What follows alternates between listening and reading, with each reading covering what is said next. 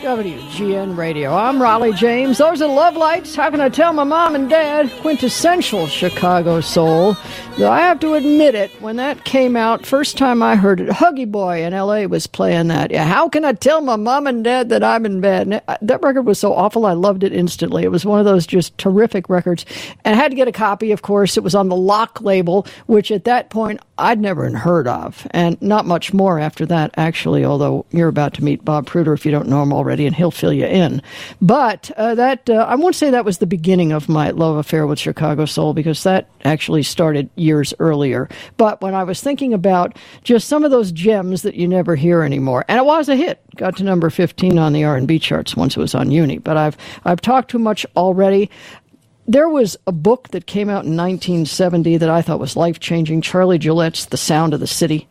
And it wasn't for another 21 years that a book struck me the same way. And then I got a copy of Chicago Soul, Bob Pruter's book. I, I, consider it a Bible. Every time I've moved, which is too many times to count, I've made sure that it was in the car with me, just in case, you know, something was lost in the move. This book wouldn't be something that went. So it is my honor to welcome Bob Pruter. Thank you for joining us, Bob. Well, thank you for having me. I, am really pleased that you asked me to come on your show.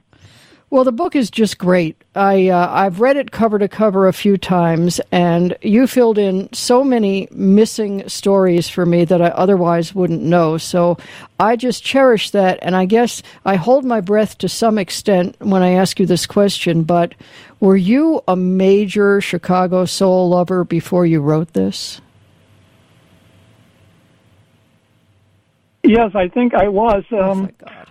Uh, I um, actually started listening to soul music in 1963, and uh, listening to the local Chicago R&B stations, and so it was like uh, many a couple decades before I ever wrote the book, and um, the reason I wrote the book is uh, I had this experience in Chicago listening to local uh, radio and um, maybe listeners of radio today don't, uh, do not realize that back in the 60s and at least into the 70s, um, music scenes in the major cities were quite different. Uh, the radio stations had different playlists than other stations like in New Orleans or New York or Los Angeles. So in Chicago, I got a, a, a much larger diet of Chicago soul than I, I would in uh, if I lived in Los Angeles. Nowadays, um, radio programming is such that uh, it's homogenized across the country. Everyone hears the same same songs, no matter what city they're in. Absolutely. And although the mega hits were the mega hits across the board, it was the lower half of those charts that made each market so unique. In some cases, it was a rolling hit, of course, where it would be a hit in Chicago and then later it would be a hit somewhere else and it would stay on the charts but never get to the top of the charts. But then there were all those records that were just quintessentially local hits. And you mentioned uh, Chicago soul stations and, you know, especially 63, uh, because that's about the time WVON came to be, and of course WGES before them. But who were the personalities that really floated your boat? Uh, with um, WVON, uh, the one personality that comes through is uh, Herb Kent. Of he course. was he was actually the he was the major star of of WVON, and he had the uh, early evening hours at the station, which is the prime hours for uh, uh, broadcasting to younger people. And so he was sort of like the a DJ for the teenagers. You know, uh, earlier in the day they would have uh, some other DJs, uh, and actually on, on WVON, the, the during the day the uh, the big group of, of listeners were uh, housewives, African American housewives, you know. Sure. and uh, uh, but beginning at three o'clock after school lets out, then then the uh, program programming slightly changed. Uh, more records uh, directed to teenagers, like they would play Major Lance and and uh, uh, the Impressions and and Jerry Butler, Gene Chandler, uh, Betty Everett, and uh, but during the mornings, uh, early afternoons, um, after midnight, you could hear uh, older music, I guess, uh, blues and and uh, records that sounded like uh, rhythm and blues of the 50s because it reached an older audience. Sure. But even though I was post teenager, I, you know, uh, by the time I was heavily into uh, WVON, I liked the teenage version of the station. That's what I was uh, weaned on. Oh yeah, yeah. They they were quintessential formulaic but wonderful little soul records and all the early Curtis Mayfield stuff and all that kind of stuff. But yeah, Herb Herb Kent, the cool gent, when he did the Wahoo Man, I loved that bit. But VON had so many great personalities, whether it was Rodney Jones or Butterball or Lucky Cordell or you know so many Purvis Spann uh, names just immediately come to mind, and that was uh, that was great radio. And like you say, you weren't a kid anymore. So what were you doing at the time? I was going to college and um, uh, I um, let's see, I, I well, well, I was going to college. Uh, I, I went to uh, college in the fall of '62. In '63, I discovered WVON, and uh, I uh, was drafted in the army in '67 so from 63 to 67, I was, you know, listening to R&B pretty regularly. And uh, after I got out of the Army, I, I, I moved back to Chicago and uh, just resumed interest in the radio stations and the music. At the time, was it even in your mind that you might one day be the major historian, and when I say that, I don't think there's a more definitive work than Chicago Soul, the major historian of this music. Did it occur to you that you might be the gatekeeper of that? Not when I was first listening to it, but I, will tell you what, I, I, I laid a, a, kind of a foundation because um, uh, when, I was listening to the station, the station didn't have uh, didn't always have hit sheets, especially in '63 and early '64. But uh, I kept a notebook and wrote down the songs and wrote notations on them, you know, so I could have a memory of, of, of what was being played on the station. That helped tremendously years later when I was doing a book, and um, uh, and so I, I kept interest in this. And then the reason I, I, I wrote the book is um, uh, as I got involved in uh, reading the rock press and the, uh, you know, popular music was growing in interest. You know, Rolling Stone magazine, uh, the daily newspapers were writing about rock groups and rhythm and blues groups and so on. Uh, one of the things I noticed is is that it, how how do I say in the crossover market in in the top forty radio and top forty world, um, and in the pages of Rolling Stone, they were only they only had cognizance of of two uh, soul music centers. Well, one was uh, Motown, of course, and the other was Stax. Mm-hmm. You know, and and I said, wait a minute, you know, there's there, there's these other scenes, Nobly Chicago, Nobly New York, which had you know was yeah. the center of the recording industry, and they had a, a lot of great recording, uh, you know, soul style recording artists, and um, after I got out of the army in '69, um, I um, I continued, uh, you know, buying more and more records, and, and I became what you call a record collector. Yeah. But I was I was never a paper and plastic collector. That is, uh, uh, uh, some people collect records because whatever the name is or whatever the sound is, uh, you know, they um, they they buy it for its rarity, you know, and and uh, I think half the time they don't even know how the records sound because they, they, it adds to their collection. Right, right. and but I was interested in the music, and at a certain point, I wanted to know everything about the music, and so in effect, I became a paper and plastic collector because I wanted every single record that you know Major Lance did. Yeah. Every single every single record on the lock label. Yeah. Right. Exactly. and uh, and that served me well because um, uh, I, I got a full understanding of, of, of the the recording careers of, of all these various uh, soul artists, and uh, uh, I could see some sometimes sometimes a, a, a really good record by these artists uh, never never becomes a hit.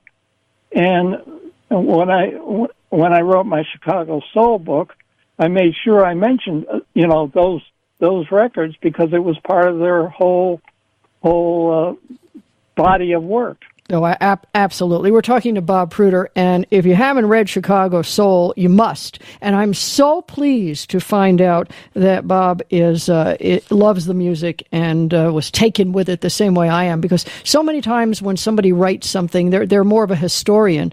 But it's just uh, thrilling to me that uh, that he uh, he shares my passion. So, you got any questions or comments? We'll take them 888-876-5593, 8888 Rollye on WGN Radio. without a single. WGN Radio. I'm Rollye James, and that's Chicago Soul Royalty there. Car- uh, Curtis Mayfield wrote it, Carl Davis produced it, Riley Hampton arranged it. It came out on 1965 on Okeh. It's a woulda, coulda, shoulda. Marlena Mars is the artist, and I would not have known about that record if it weren't for Bob Pruter. Chicago Soul by Robert Pruter is the book, and also Doowop the Chicago Scene, equally, uh, equally fascinating. But what I remember about this, when I, of course, had to look up, well, who is Marlena Mars, was a quote that is in the book attributed to Davis that he questioned his ability to record women, uh, saying, uh, you know, I'm not as successful with the guys. I don't know why. And that just stunned me. And I guess in, in chart numbers may be true, but Marlena Mars, that was a great little soul record. Now, do you remember that, Bob, from when it came out in 65? I I don't think so. I I, I don't think it got played uh, uh, on WVON, and I only discovered it when I was picking up all the records related to Chicago Soul. And uh, you, are right; it's a marvelous record. It should have and could have been yeah. a hit if it. I think uh, had the uh, if the jocks grabbed onto it like they should have.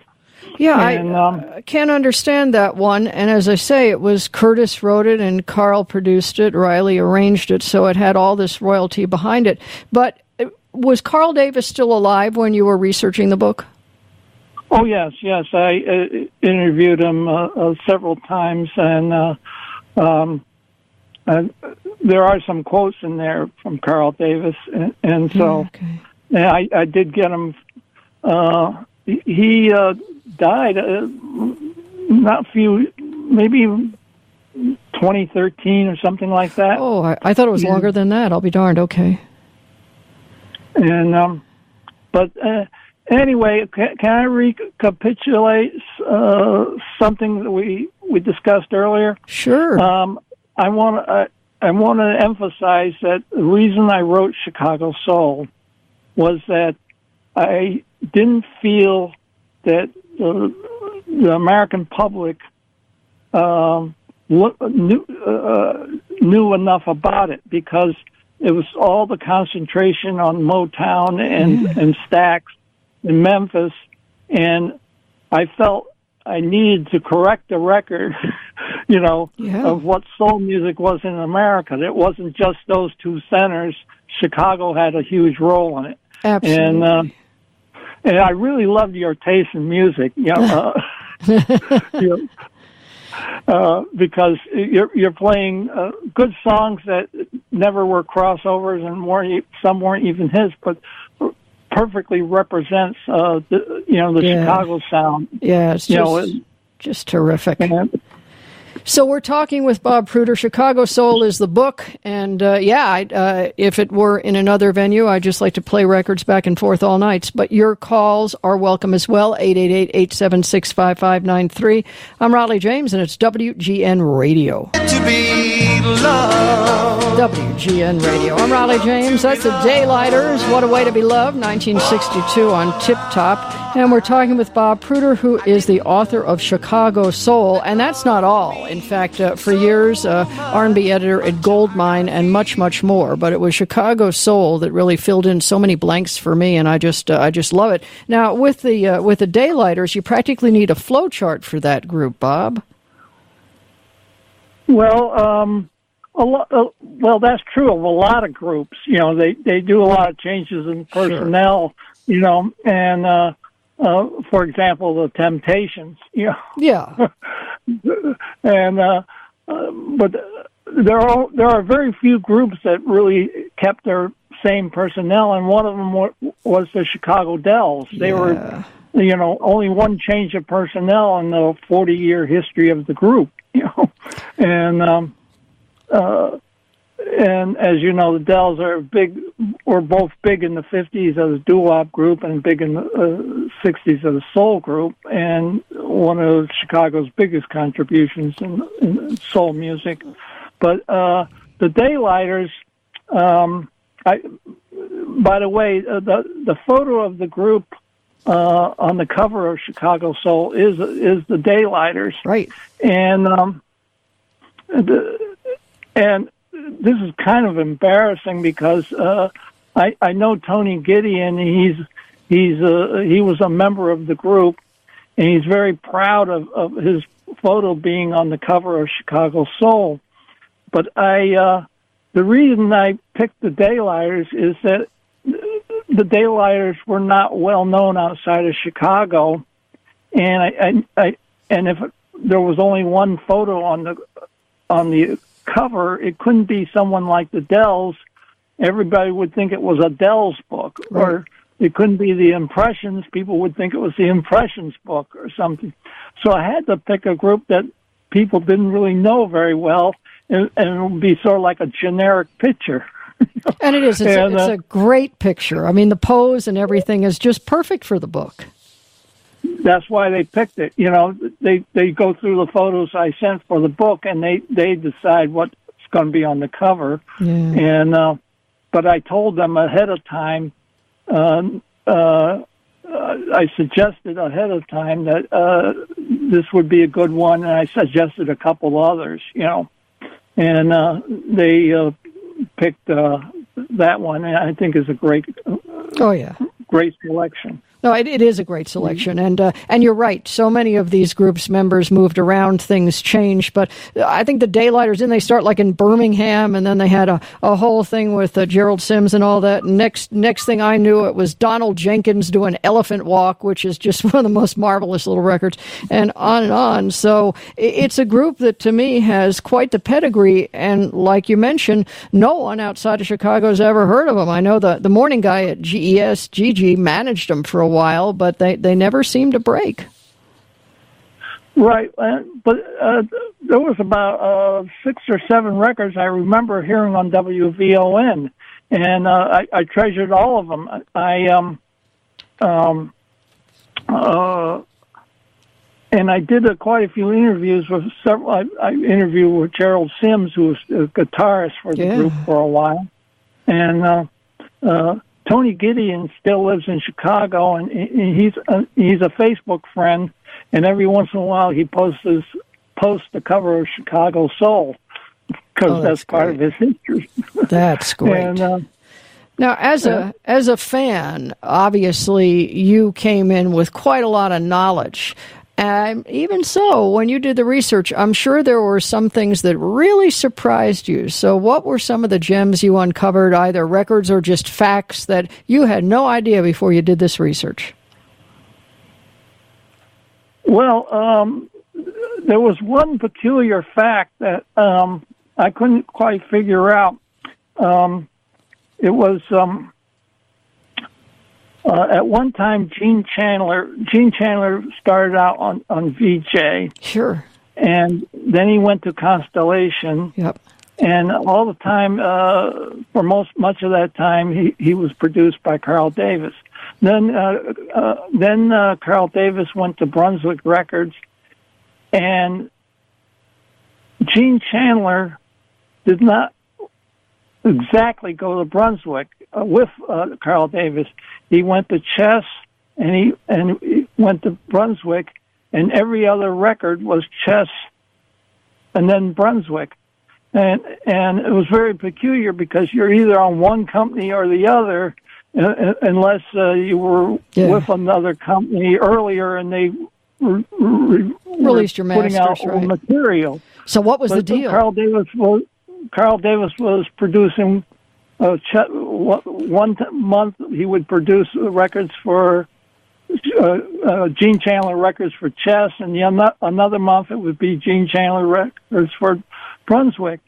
So I asked him, uh, "This doesn't make any sense. That isn't how record companies work." I under- and he and he looked at me. He said, "Turn off the uh, record recorder. Turn off the, the the tape recorder." yeah. And then he told me a, a, a long story of, of mobster influence, you know, on, on on on on his company Brunswick, Mm-hmm. and um, and what happened was that uh, the story was that the, the mob was going to put out a, a hit on one of their uh, uh, record business colleagues in Philadelphia, and Carl Davis asked them not to put on the hit, and then they said. Well, you're the manager of Gene Chandler. I want you to have Gene Chandler signed up with Brunswick. He says, but he's with Chess. I can't do that. He says, make it work.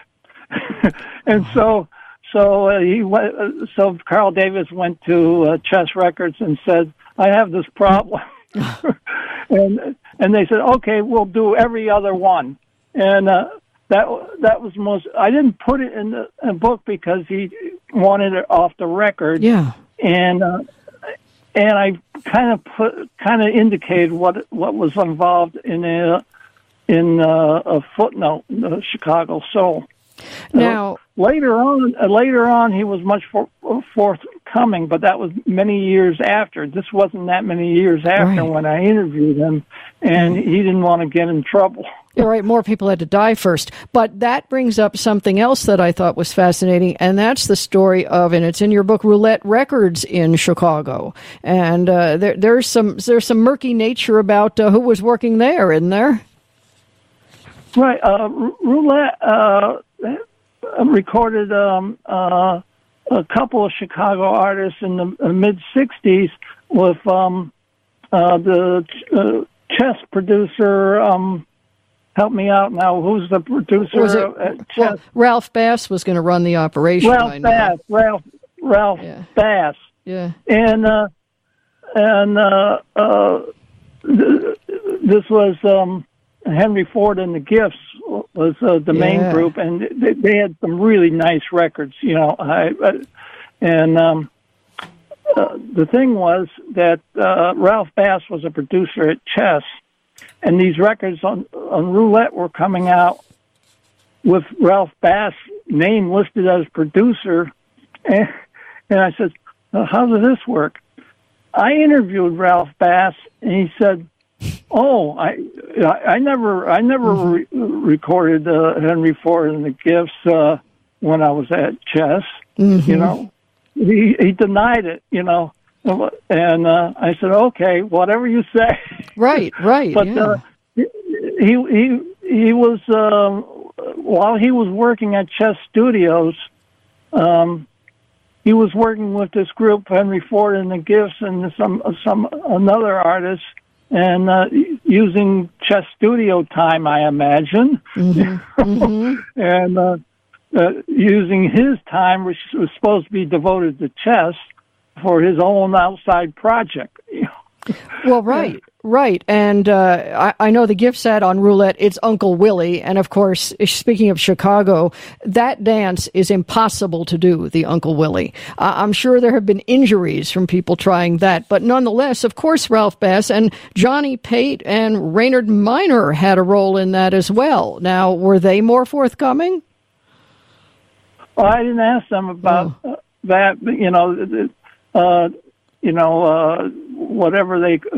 Yeah.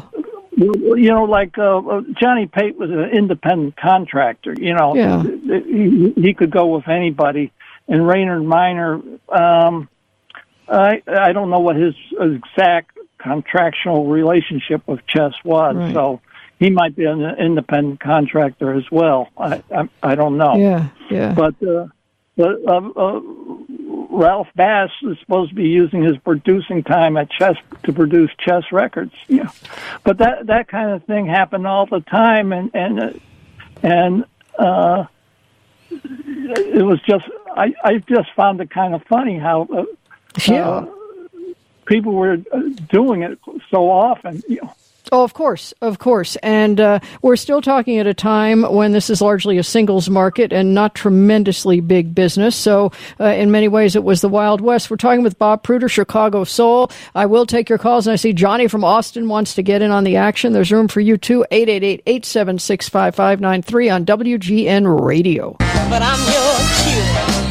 WGN Radio. I'm Rollye James. That's Liz Lands. One Man's Poison, 1967 on One-derful. Yeah, had to play something from George Leaner's label. And uh, what's wonderful about being on WGN is not only do I get to pe- talk to people like Bob Pruter, but I have an amazing group of people listening, including, I mention, and he calls, Raynard Miner. Welcome to WGN Radio. Thank you. You know, I've caught you in the last few weeks, and I've really you've got my interest. Yeah, uh, how you doing? I like hearing your music. I like your style. Well, you sound good on the radio. Well, this is I like an what you're doing now. Bob Crew, he was the guy that in, in, interviewed me back in the '60s when I was really hot at Chess Records. Yeah, so I want to know what was the deal with roulette. Well, the, the, the real deal was Ralph Bass was being moved out by um, Roquel Billy Davis, Uh-huh. and um, and Ralph he uh, he wanted me to come with him and write some you know music for a group that I uh, me and Rose Miller found. Uh, and that that was him reporting the Gibbs. And so what happened was that uh, I would go. He was on 26th in Michigan was his office, and uh, what we did was what I did was uh, wrote some songs like "Treat Her Nice," "Uncle Willie," and produced it too. And Johnny Pate was the uh, arranger, Uh-huh. uh, my arranger, and Ralph was the producer.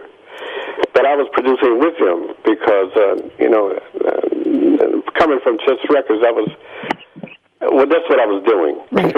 right.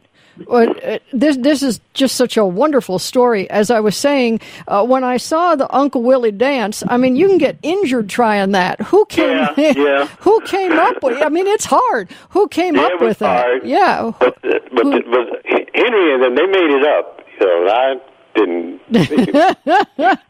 but and Can I say hello to Raynard Miner? Absolutely. You guys talk all you want. How you doing? Okay, uh, I I just want to remind you. I, I first interviewed you on a group called the Gems, That's right. and uh, uh, you gave me a very good interview, and you connected me with. um, Oh, I forget what uh, what that girl's name was. Minnie I Riperton. don't. Yeah. Minnie Ripper. What? Minnie Riperton. I discovered Minnie no, no, Riperton. no. You, you you connected me with Jessica Collins. Yeah, well, she was in the group. Yeah, right, that's correct. She, but, Right, Yeah, but And I Minnie, yeah, interviewed well, Jessica- Jessica, yes, she was in the group. Collins. Yeah. And uh, and I discovered Minnie Riperton at Hyde Park High School in Chicago with Rose Miller, and we had a girl that had to drop out of the Gems, and so we needed another girl and uh, to to take her, you know, take the other girl's place. And what happened? Well, uh, Minnie auditioned the day that uh, Kennedy was assassinated. That was a real trip too. We were all in high school, and so what happened was that. Um, she was interviewed, and uh, we got in. Uh, we got uh, we, we got the Gems weren't as successful as the the, the uh, uh, Henry Ford. They tried, but they couldn't get it off the ground. But uh, Henry, they they were pretty good. They they they got past everything. Wow. Now, is this the same gifts that later had "Lovin' You" in '66 on Ballad?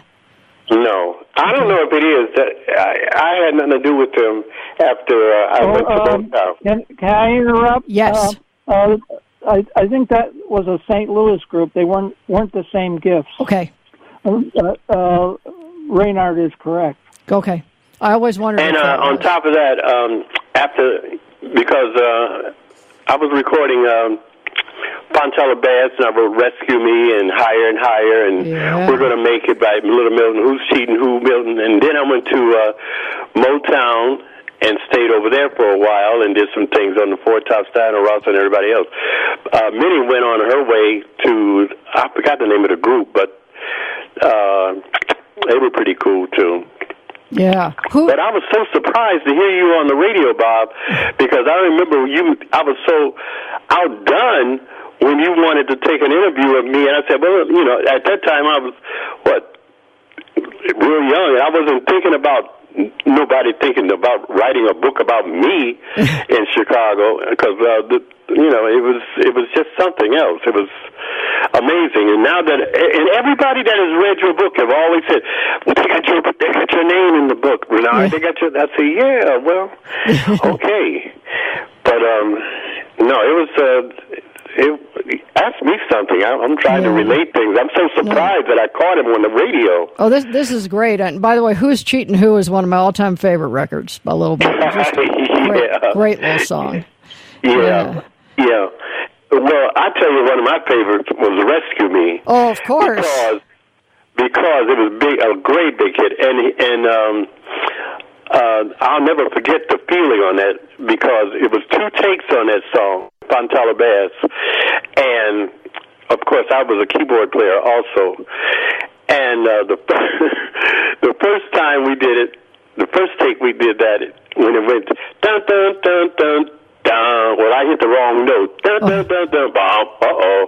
Then and we had such a great feeling, and I said, no, no, no, no, start it all over again. And Billy, Roquel Billy Davis, he counted it off again, and we had the same pocket, even a better pocket. And that's so you knew after we did this song, um, it was like Yeah. maybe 20 seconds of silence. You could not even, the room was so filled with electric, you just couldn't, you couldn't imagine it. You know, you just, if you, you, if you could hear a pin drop, you couldn't hear it drop. Yeah. Is is a great, great record. I also love that duet she did with Bobby McClure, Don't Mess Up a Good Thing. Yeah, yeah. I I don't know if I did that or not. There's so many things I did with Fontella and Bobby Hutton. Well, you've uh, you guys have ended the hour now. If you will hold on, Raynard, I want to get your phone number because I want to have you on some Friday, some Monday night. If you'll do it. No problem. Okay, thanks. And uh, Bob, I'm going to impose on you. Do you mind staying after the news? I know Johnny in Austin wants to get some questions in. I have a few other people who do as well. If you if you don't mind, I'd sure appreciate it. Sure. Okay, and I promise not to keep you too long. I won't uh, won't hog you all night. I won't do that. And then after that, of course, we'll play trivia as we do on Monday nights. And uh, it's the last votes on the world's worst hit records as well. You know, all they have to be is hits. I don't care about genre. I don't care about year. I've been compiling the list, and it's mostly been email votes. I've gotten oh probably a thousand email votes and probably thirty phone calls. So maybe we can reverse that tonight. All that and more coming up right here on WGN Radio.